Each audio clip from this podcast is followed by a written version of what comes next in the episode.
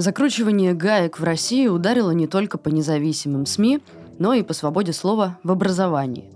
Э, в этом смысле самыми опасными в глазах пропагандистов стали факультеты журналистики, где свобода слова является смыслообразующим элементом обучения. Сперва это работало точечно. Например, студентов МГУ, СПБГУ и других вузов стали отчислять за работу в независимых СМИ. А с началом войны даже в самой, как раньше казалось, либеральный журфак России, э, высшей школе экономики, стала просачиваться пропаганда. В буквальном смысле слова. Появился даже курс по этому предмету. Как вуз с либеральной репутацией деградировал и прогнулся под нужды пропаганды? Остались ли вышки в целом островки свободы слова? Обсудим это сегодня с продюсером новой газеты «Европа» Давидом Аркеляном, который поступил в вышку в 2021 году, продюсером подкастов новой газеты «Европа» Татьяной Кофтун, которая поступила в 2020 году на факультет фундаментальной компьютерной лингвистики. Ну, а меня зовут Надежда Юрова. Это подкаст «Что нового?», который я веду. А еще я закончила факультет журналистики НИУШЕ а, в 2020 году. Ребят, привет! Привет! привет. А, давайте сперва поностальгируем, вспомним и расскажем, в какую вышку каждый из нас пришел и как это было. Давайте начнем с Давида. У меня очень долгая история взаимоотношений с высшей школой экономики. Я слежу за факультетом медиакоммуникации на тот момент с дня его основания, потому что это было что-то абсолютно новое. И в отличие от журфака МГУ или других, я представлял, что на этом факультете можно говорить все, что думаешь, и делать все, что хочешь. Но к моменту моего поступления все изменилось. С факультета уволились или были уволены преподаватели, к которым я хотел поступить. И когда я уже пришел, собственно, в вышку год назад, я понимал, что, к сожалению, здесь не осталось людей, у которых я хочу учиться. Есть несколько буквально преподавателей, которые держат этот факультет. Думаю, мы с тобой об этом поговорим. Но в целом я понимал, что свободных журфаков в стране не осталось. А после 24 февраля вся эта система рухнула, и журфаки просто превратились в место, где ты выпустишься, скорее всего, журналистом с очень маленькой вероятностью. Таня, а как у тебя это было? А, изначально я хотела поступать именно на журналистику. И очень часто ходила на дни открытых дверей. Я еще помню, как там Корзун что-то вещал, и я была просто в восторге и очень хотела именно на медиаком. Сейчас, секунду. Давайте поясним только что упомянутого Корзуна это... Основатель «Эхо Москвы», э, первый главный редактор, собственно, работал на радиостанции очень долгое время, потом вел собственную программу, насколько я знаю, а затем был академическим руководителем программы «Журналистика». Вот, в общем, я очень хотела поступать на медиаком или на журфак, а потом у Доксы отобрали статус студенческого СМИ, и мне сразу все стало понятно. И потом были истории с увольнением преподавателей — и я решила поступать на другой, на другой факультет. И мой выбор пал на факультет фундаментальной компьютерной лингвистики, потому что это было что-то математически гуманитарное, там было много программирования, плюс туда можно было поступать по олимпиаде по русскому языку, и это меня полностью устраивало, потому что я была олимпиадницей. И в итоге поступала как раз по олимпиаде, хотя у меня всегда был запасной вариант в виде ЕГЭ по литературе, к которому я тоже готовилась, чтобы поступать на журфак. Но это был вот опять-таки запасной вариант. Ну, я, наверное, скажу тоже пару слов. Э, в 2020 году, когда я приняла решение сменить вуз, я думала между высшей школой экономики и как ни странно, СПбГУ, но тогда он еще казался чем-то, ну, еще более-менее не, не настолько консервативным, как МГУ, потому что туда я даже не понесла документы. Вот. Ну и высшая школа экономики был идеальным вариантом. А, я поступила, но поступила на скидку. Я как бы расстроилась, даже думала, не-не-не, все, я не пойду. Вот. Но потом я сходила на День открытых дверей, э, там познакомилась с девчонками, которые учились там, и это, соответственно, были ребята, которые поступали, ну, там, в 18 году условно. А, у Давида в тексте будут фигурировать некоторые ребята с этого выпуска, ну и вообще с тех, кто раньше учился. И все они говорили, что да, это действительно последнее место, где ты действительно сможешь, во-первых, научиться чему-то у очень крутых преподов, которые в этот момент уже тоже поняли, что всякие МГУ и так далее это э, то, откуда нужно бежать, если ты хочешь говорить правду и учить реально чему-то э, людей, которые действительно станут журналистами. И я приняла решение, что да, это оно. И вначале я просто думала, что это действительно так, и не сомневалась в этом ни на секунду. Э, теперь давайте поговорим про, собственно, текст, который написал Давид для новой газеты «Европа». Там большой анализ того, что происходило в вышке в течение долгих лет.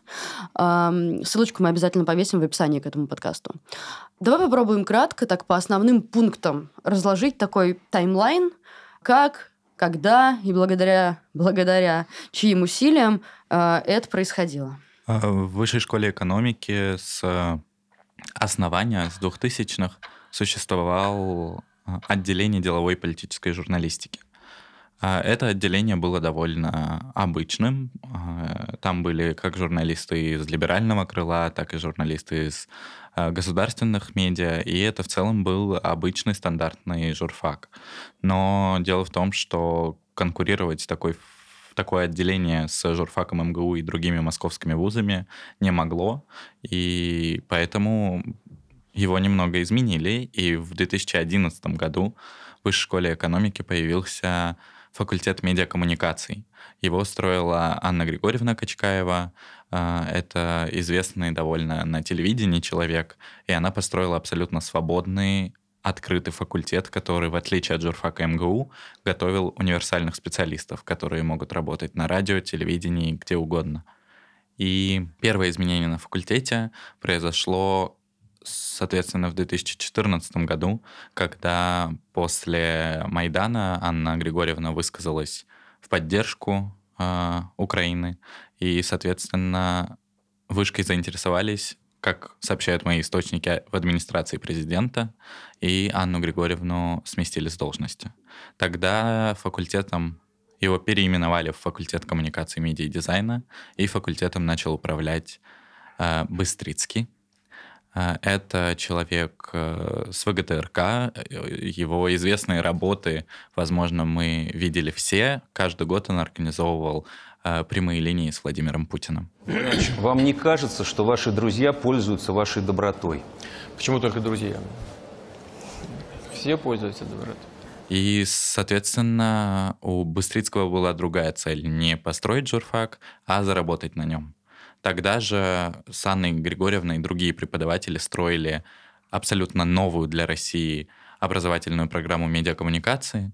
И, соответственно, на этой программе Быстрицкий и решил заработать. Преподаватели первого потока сообщают, как сильно он увеличил количество платных мест, а, количество пар, и у них буквально не хватало времени, чтобы все провести, но, насколько мне известно, медиакоммуникация — это сейчас второе самое прибыльное направление — высшей школе экономики? А, я оговорилась вначале, надо будет перезаписать, что я же поступила не в 20-м, а в 16-м году. Да, это как раз случилось в шестнадцатом году, когда я поступала в высшую школу экономики. Это было такой сенсационной историей, что нет. Это в четырнадцатом. Почему? Мне казалось, что это первый набор медиакоммуникаций. А, коммуникаком набрали в четырнадцатом, но... Нет, я имею в виду Окей. вот этот вот. вот. Есть журналистика, а есть... 16. 16, да? Да, вот как раз медиакоммуникации как отдельное направление от журналистики а, появился в шестнадцатом году, когда я поступала. Я на него очень пристально смотрела, думала о нем, но выбрала для себя какое-то такое что-то более фундаментальное, как мне казалось, потому что мне было интересно именно журналистика. И я, в принципе, не пожалела об этом. Но действительно, с каждым годом мы замечали, что платных мест становилось все больше и больше и больше. И хотя я тоже была платницей, но так получалось, что мне нужно было сохранять скидку, поэтому я держалась, там, пыталась держаться в хороших строчках рейтинга. А большинство этих коммерческих студентов, которые со мной учились на одном факультете или которые позже поступили в вышку, а, на коммерцию, все они, я даже не знаю, они просто даже не появлялись периодически. Было ощущение, что они приходили на сессию, чтобы что-то там отчитаться и получить в итоге диплом, не пойми за что. В общем, качество образования тогда страшно упало, конечно. А потом мы начали просто уже не влезать в, физически в наше здание на хитровке. Э, но тогда уже построили на Покровском бульваре новое здание, нас стали туда таскать. Но вы бы видели, как выглядела хитровка в этот момент, когда нас еще не отселили. По лестнице во время перерыва между пар было невозможно ходить. Реально. То есть там были такие пробки, как в московском метро.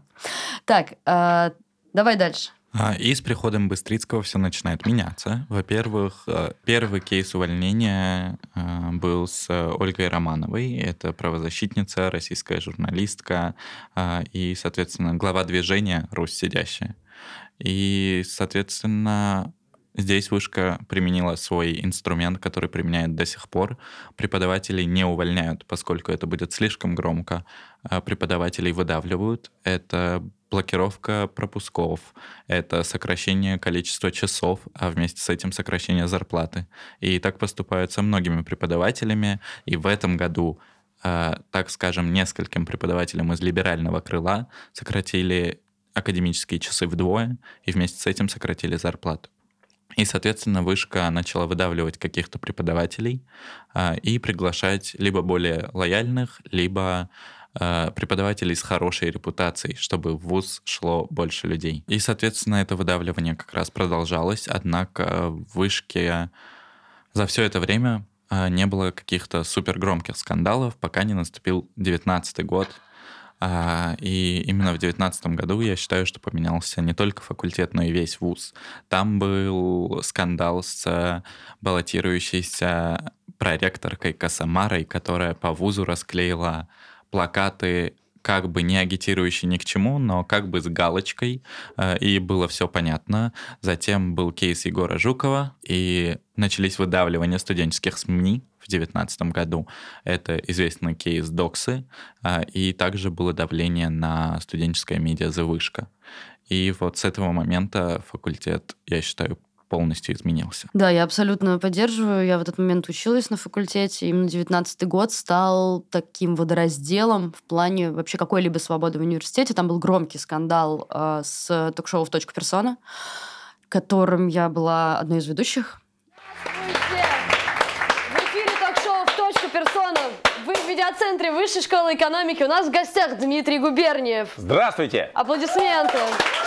Э, мы брали интервью у разных людей. Там были какие-то пропагандисты, вроде как Губерниев, но в то же время мы звали туда Синдееву.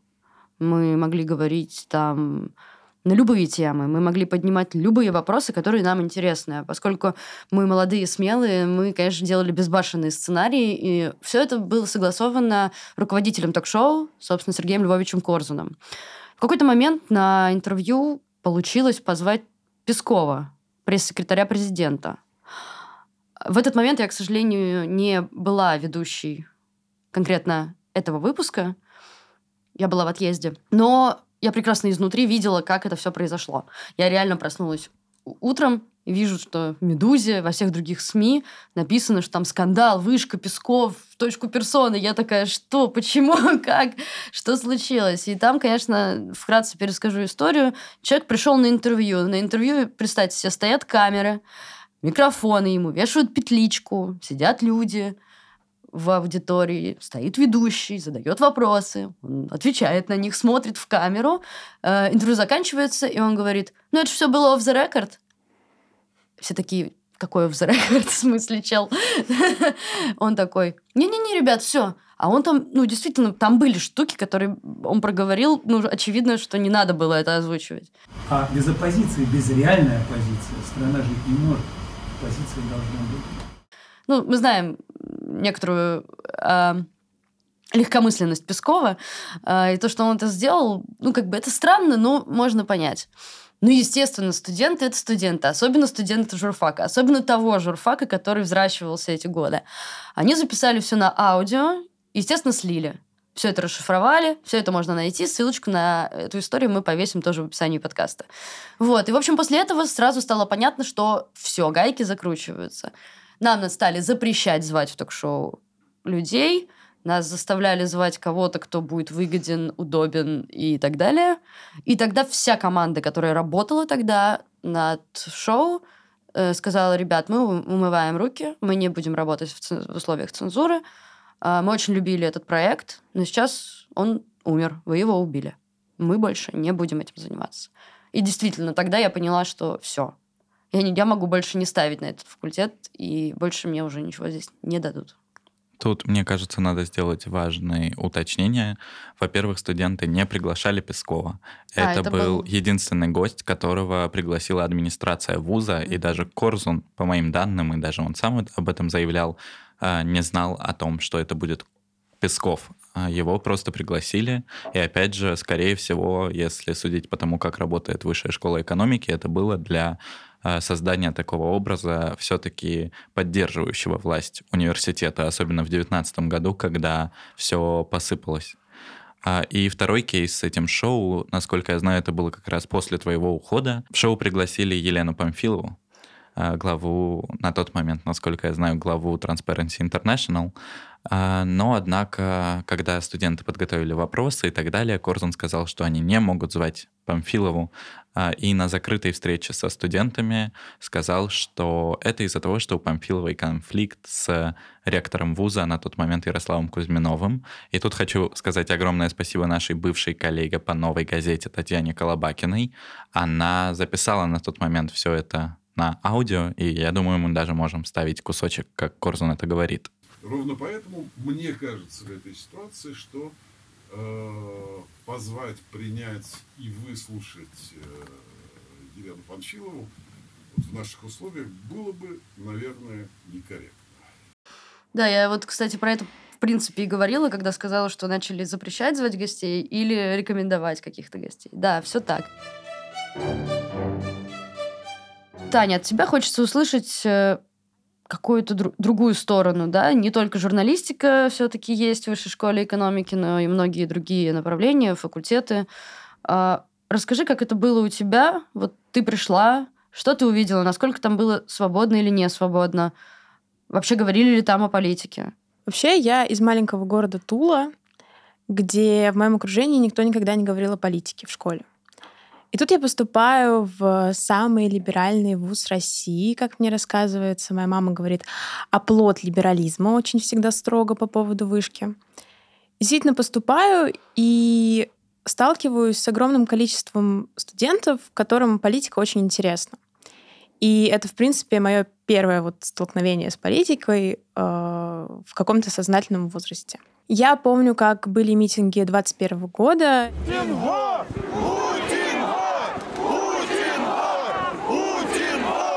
И огромное количество моих э, однокурсников, ребят из школы лингвистики, выходили на митинги с огромным количеством людей. Я дежурила вместе в ОВД-инфо, волонтерила в смысле. Вот. И у нас действительно большое количество студентов, которые увлечены политикой. При этом огромное количество людей аполитичны.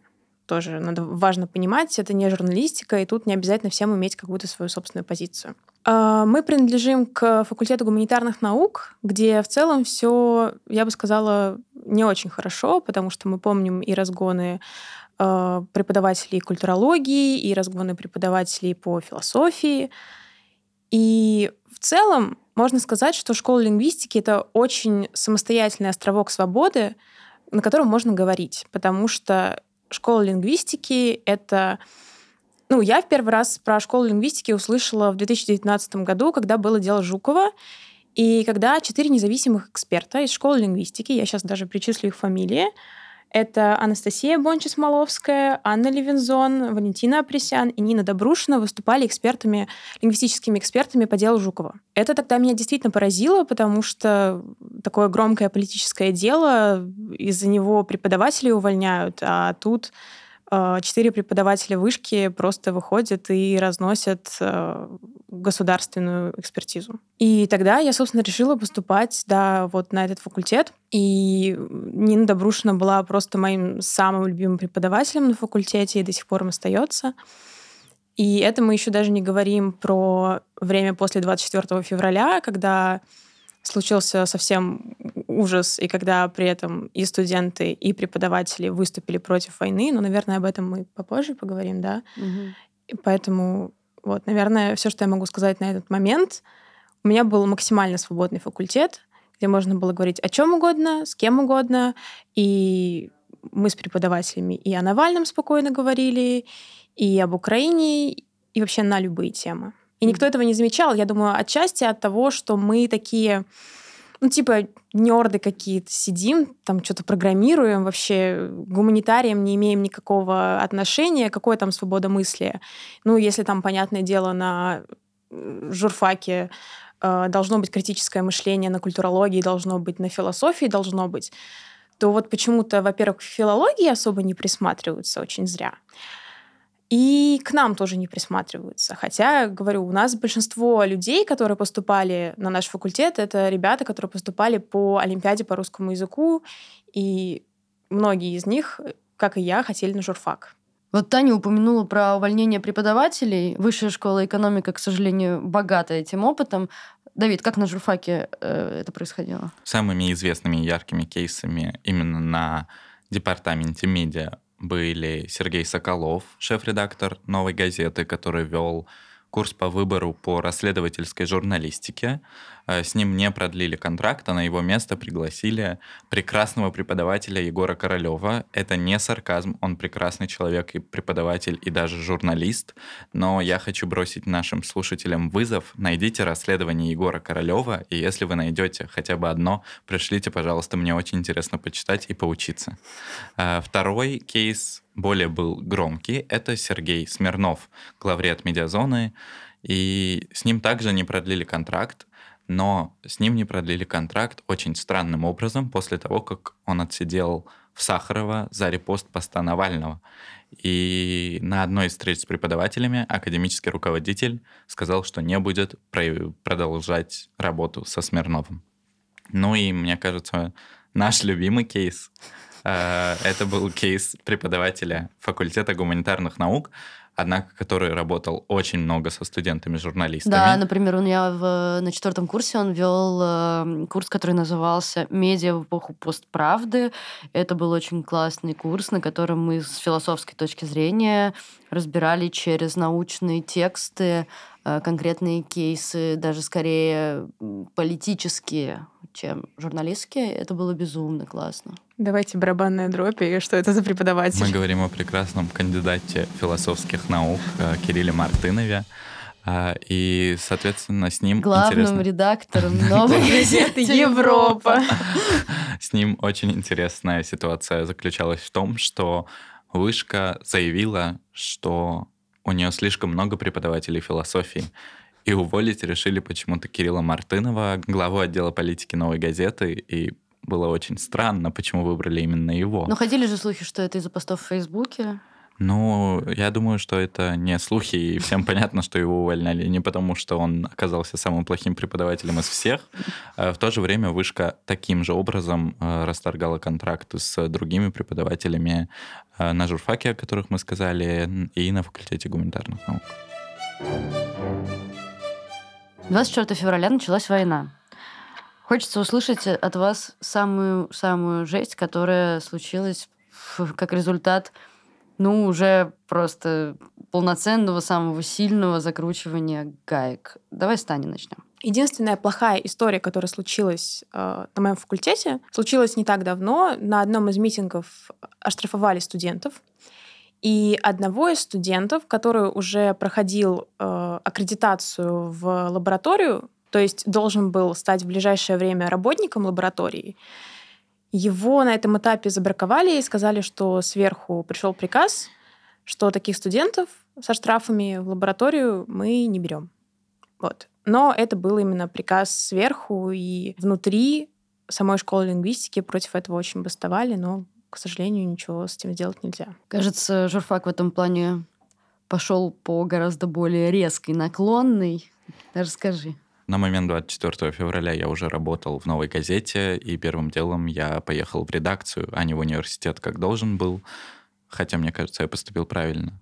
Но когда опубликовали письмо преподавателей, научных сотрудников и научных журналистов против войны, я открыл этот список в надежде увидеть кого-то знакомые фамилии, однако не нашел ни одной. И это меня очень сильно расстроило. И когда я заходил на факультет последующие дни, я понимал, что я попадаю в вакуум. Особенно на первом курсе преподаватели молчали, и даже если затрагивали войну, это было максимально поверхностно, и никто не обсуждал этого со студентами. А войной называли войну? Э, До 5 марта, я помню, не буду называть, естественно, преподавателей, люди так называли ее, э, но после этого не было. И мне кажется, лучшее описание ситуации на факультете, э, как будто ты нырял в бассейн, и звук был очень плохой, и ничего не было видно. И ты буквально находился там в надежде найти какую-то поддержку со стороны одногруппников или со стороны преподавателей, но всем было так страшно, что ничего не происходило. Я знаю, что трое преподавателей, я не буду называть их имена, я знаю, что они это послушают, хотели написать рассылку для студентов э, с объяснением ситуации и сказать, как дальше работать журналистом, э, но не сделали этого, потому что не нашли правильных слов, как они мне это рассказали. Но все же факультет с тех пор просто превратился в какое-то выжженное поле, где студенты... Меня больше всего расстраивали студенты, которые не слишком ярко выступали, но, однако, я должен сказать, что это мое мнение, и многие оскорбились тем, что я такой радикальный. А, Но студенты не выступали против войны, а все проекты э, в моей группе и в целом на нашем курсе с 24 февраля были посвящены всему, кроме войны. Расскажи про коммерсантовские заголовки, которые я вот лично ходила и 4 года а, в том самом здании на Хитровке рассматривала, читала, вдохновлялась. А, Заголовки пропали со стен в сентябре уже. А, Это были заголовки известные коммерсанта. У них есть прекрасный материал со сбором самых смешных заголовков ЗАГС Собрания, уже говорящее название. И мой любимый плакат на факультете, это был плакат «Россия выходит из себя». А, И в сентябре этого года они пропали. Мне стало интересно, убрал ли их новый глава департамента или что-то происходит иное. А, И глава образовательной программы журналистика Татьяна Борисовна Тихомирова сказала, что их убрали, поскольку коммерсант потребовал их обратно. Сначала эта версия мне показалась вполне адекватной, потому что это были действительно архивные газеты. А, Но позже я связался с тремя источниками в «Коммерсанте». А, Двое из них сказали, что никогда не слышали об этих плакатах и уж точно не просили их обратно. А, И один довольно известный журналист из «Коммерсанта» выяснил, что Высшая школа экономики сама написала в «Коммерсант» и сказала, что на в здании департамента проходит ремонт, поэтому газеты сняли. Но с сентября прошло пять месяцев, и ремонт еще не начался. Самая жестокая жесть из всей жести, которая произошла на факультете журналистики для меня лично после начала войны, это вот этот курс пропаганды. Расскажи про Мгм. это. А, Курс пропаганды ведет э, Олег Юрьевич Солодухин. Это советник ректора э, Высшей школы экономики. Олег Юрьевич известен тем, что именно он закрыл все студенческие медиа в Высшей школе экономики, в том числе ДОКСу, за вышку, и убрал из протокола о студенческих организациях СМИ, и, соответственно, если любой студент в дальнейшем захочет открыть СМИ в Высшей школе экономики, он не сможет этого сделать. А, И, соответственно, Олег Юрьевич в этом году открыл курс по пропаганде теории истории. Пропаганда, теория история называется курс. И в рамках этого курса в целом я полностью согласен, что на журфаках такой курс нужен, и это прекрасно изучать приемы пропагандистские, чтобы избегать их. А, Но а, в описании курса написано, что студенты научатся строить собственные пропагандистские схемы. И второй момент, который меня смущает, это бэкграунд Олега Юрьевича, поскольку он работает в рекламном агентстве государственном, которое занималось, это цитата из резюме Олега Юрьевича, пропагандой пенсионной реформы и переписи населения. Ну, тут опять-таки, наверное, в первом пункте тебе бы возразили в том плане, что, ну, это один из методов обучения, и, типа, да, студент может сам составить пропагандистскую программу для того, чтобы понимать, что вот так вот делать не надо. Ну, условно, чтобы потрогать эту пропаганду, по попробовать из нее что-то сделать и, ну, чему-то научиться. Ну, как бы понятно, что бэкграунд, но я просто скорее к тому, что, ну, кто-то бы тебе возразил в этом плане. Ну, если кто-то считает, что нормально показывать журналистам не только как она, как пропаганда работает, и, но еще и строить эти схемы и, соответственно, как-то делать какие-то пропагандистские материалы, то у меня много вопросов к этим людям.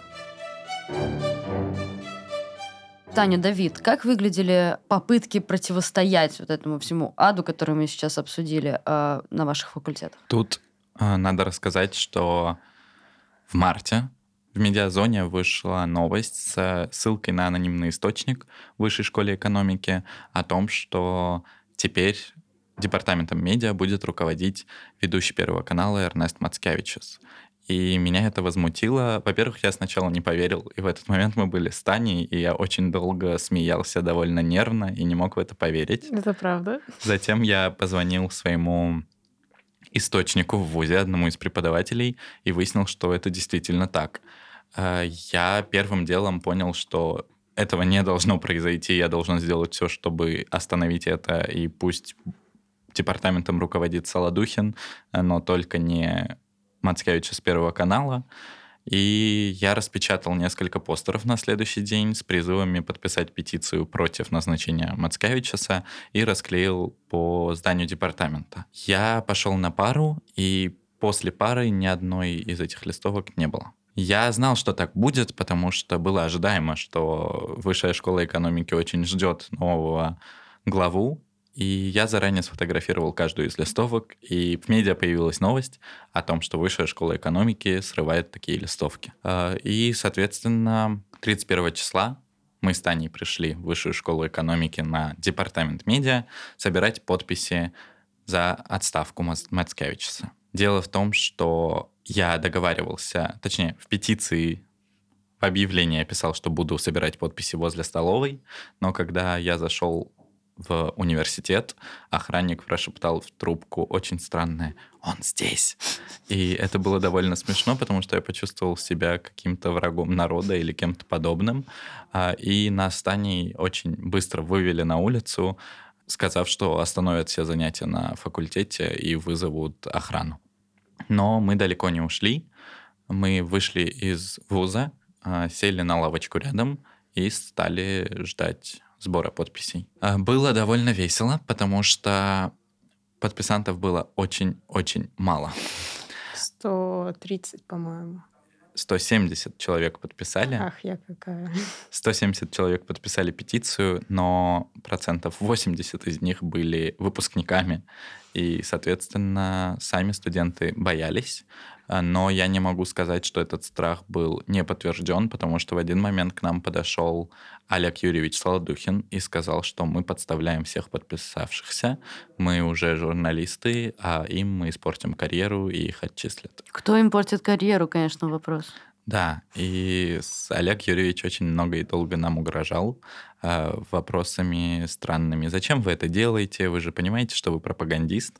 Но моя любимая фраза, которая оставила отпечаток, это Давид, вы же делаете это ради себя, чтобы вас заметили европейские вузы, и вы туда поступили. К сожалению, прошло с того момента 8 или 7 месяцев я нигде не учусь и, судя по всему, не буду. Ни один европейский вуз, к сожалению или к счастью, не заметил это. Олег Юрьевич оказался неправ. Но если этот подкаст вдруг послушают из какого-либо университета, знайте, что вы можете мне помочь. Нет, мне больше понравилась его фраза «Вы ничего этим не измените». Ну, он не был неправ. Э, да, во-первых, я помогала Давиду действительно собирать подписи, потому что я все равно как-то очень родила за журфак вышки, и у меня там было очень много знакомых. Вот, поэтому мне была не безразлична судьба самого либерального журфака России. А во-вторых, на моем факультете, на факультете гуманитарных наук, развернулась своя борьба, потому что во-первых, я приходила каждый день на басматч в корпус на Старый Басманный, там, где располагается факультет гуманитарных наук, и там все всегда было исписано словами «нет войне». это каждый день стирали, и каждый день появлялись новые, и на досках объявления появлялись новые надписи. Короче, партизанская война велась очень активно. А потом, уже после того, как я ушла в академический отпуск, мне рассказали, что на самом деле студенты-филологи хотели устроить подпольный митинг. Они это делали с преподавателями э, школы филологии, по-моему, у них это тоже школа и называется, и хотели устроить свой студенческий митинг э, прямо перед зданием Старой Басманной. Эту идею забраковали, сказали, что давайте лучше во внутреннем дворе устроим все это дело. Но в итоге э, так они ничего не устроили, к сожалению. Но идея такая была, и преподаватели ее поддержали. Ну и опять-таки, да, вот эти вот э, письма преподавателей. Я знаю, что я, к сожалению, не попала уже на эти встречи, но когда началось все это, наш глава департамента очень часто писал нам такие теплые письма из разряда «Ребята, сейчас очень тяжелое время, и чтобы никто не сходил с ума, давайте все соберемся в 518 это наш кабинет, и вместе посидим, просто поболтаем, чтобы вам стало полегче». Вот. И просто ребята сидели и разговаривали, и как-то пытались справиться со всем тем ужасом, который происходит вокруг нас прямо сейчас. Давид, после выхода твоего текста на него посыпался хейт. Э, я, в общем-то, подписана на тебя во всех социальных сетях и видела его своими глазами. В том числе тебя упрекали в том, что ты не закончил вуз, что ты выбрал карьеру соевого пропагандиста. А, ну и вообще в том, что... Так, все, давайте серьезно. В том числе тебя упрекали в том, что ты вообще-то не закончил вуз, потому что выбрал карьеру соевого пропагандиста. И вообще в том, что курс по изучению пропаганды не может на самом деле сделать человека пропагандистом. Как урок русского языка не может... Сделать меня русским. Сделать тебя русским. Надо отметить, что Давид армянин. Обязательно надо отметить. Это мы вырежем. Нет, мы это оставим. Я как продюсер подкаста заявляю. Если бы тебя спросили, что, что бы ты ответил на это? На самом деле текст вышел вчера вечером, и с того момента мне начали писать мои бывшие однокурсники и одногруппники, что я поступил ужасно и что это пропагандистский текст, но я сохранил все разговоры со всеми преподавателями и все доказательства каждого слова в этом тексте.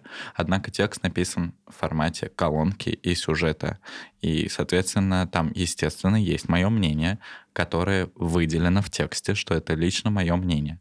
Особенно студентам в вышке не понравилась фраза про то, что мне было грустно видеть что мои одногруппники и однокурсники не так сильно стремятся в журналистику, но, к сожалению, это так, и в этом ничего постыдного. Это просто мое видение ситуации. Я хотел прийти на журфак, где уже бы увидел э, ребят, горящих профессий, но это так не работает. Я это прекрасно понимаю, но это не значит, что люди, которые учатся в вышке, какие-то плохие или неправильные будущие журналисты. Тань, если посмотреть на факультеты, на которые вы поступали, ну или, может, даже когда вы впервые о них услышали, а, и на то, чем они стали после войны, какие вы эмоции испытываете в связи с этим?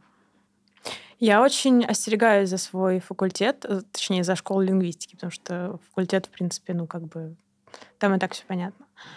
А, я даже сейчас сижу на записи этого подкаста и очень волнуюсь, что его действительно кто-то из э, вышки послушает, э, из руководства, и обратит пристальное внимание на то, что происходит в школе лингвистики. Потому что, опять-таки, у нас нет ни одного преподавателя, который высказался за войну. И я специально перед записью этого подкаста уточнила, как обстоят дела с этим сейчас. Мне сказали, что действительно все преподаватели выступают против войны, так или иначе об этом разговаривают на своих занятиях, и это открытая платформа для дискуссий. И мне очень страшно, что действительно что-то может случиться подобное подобное тому, что происходит на факультете журналистики, что-то такое может случиться с моим факультетом. А я думаю, что рано или поздно случится, потому что как бы сегодня закручивают гайки там, а завтра здесь. И это действительно меня напрягает. Думаю, мне нечего комментировать. Факультет медиакоммуникации в 2011 году — это место, куда я мечтал попасть больше всего. И до сих пор мечтаю попасть именно на такой факультет.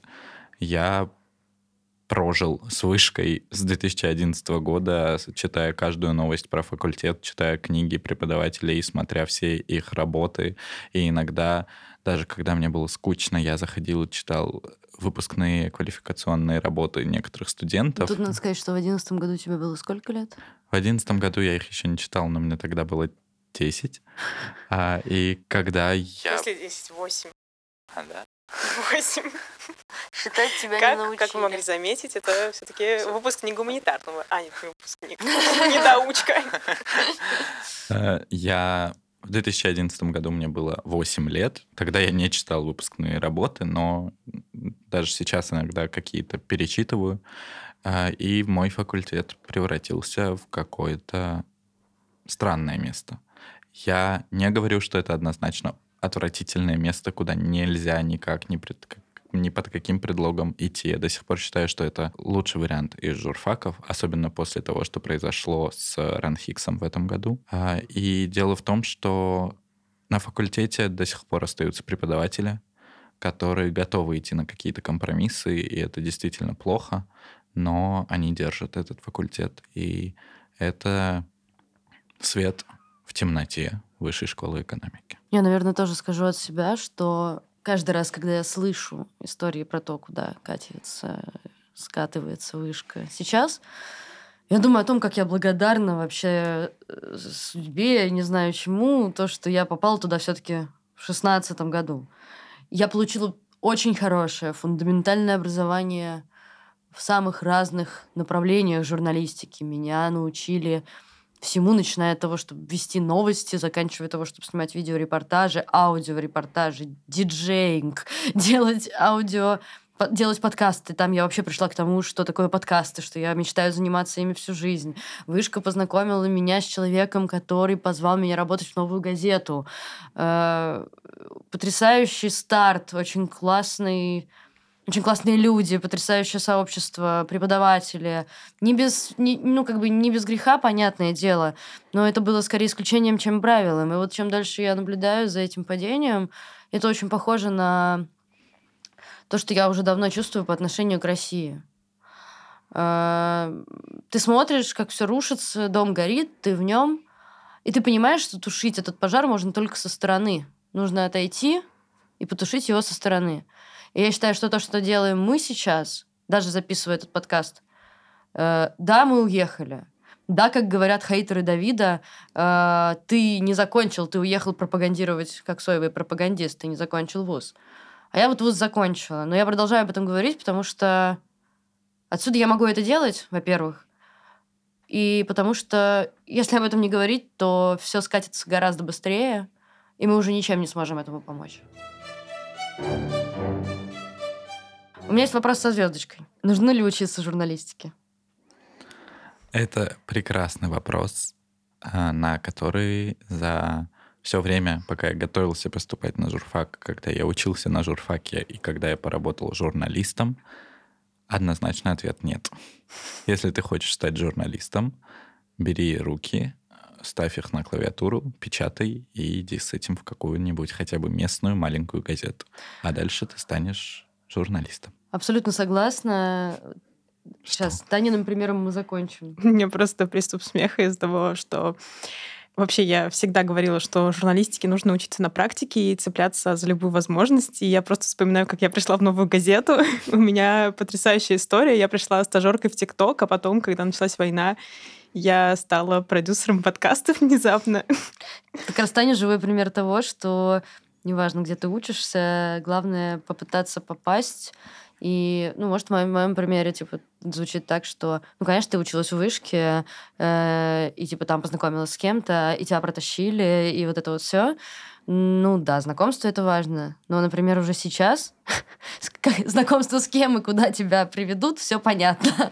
Может, на Первый канал, конечно. Если это ваша мечта, то с катертью дорога. Но я приверженец того мнения, что образование нужно, и что идите на филфак. идите на что вам там интересно? История, идите туда. И политология, идите туда. Нужно фундаментальное образование, которое научит вас критически мыслить, научит вас формулировать эти мысли, смотреть, э, читать источники, наполняться, эрудироваться.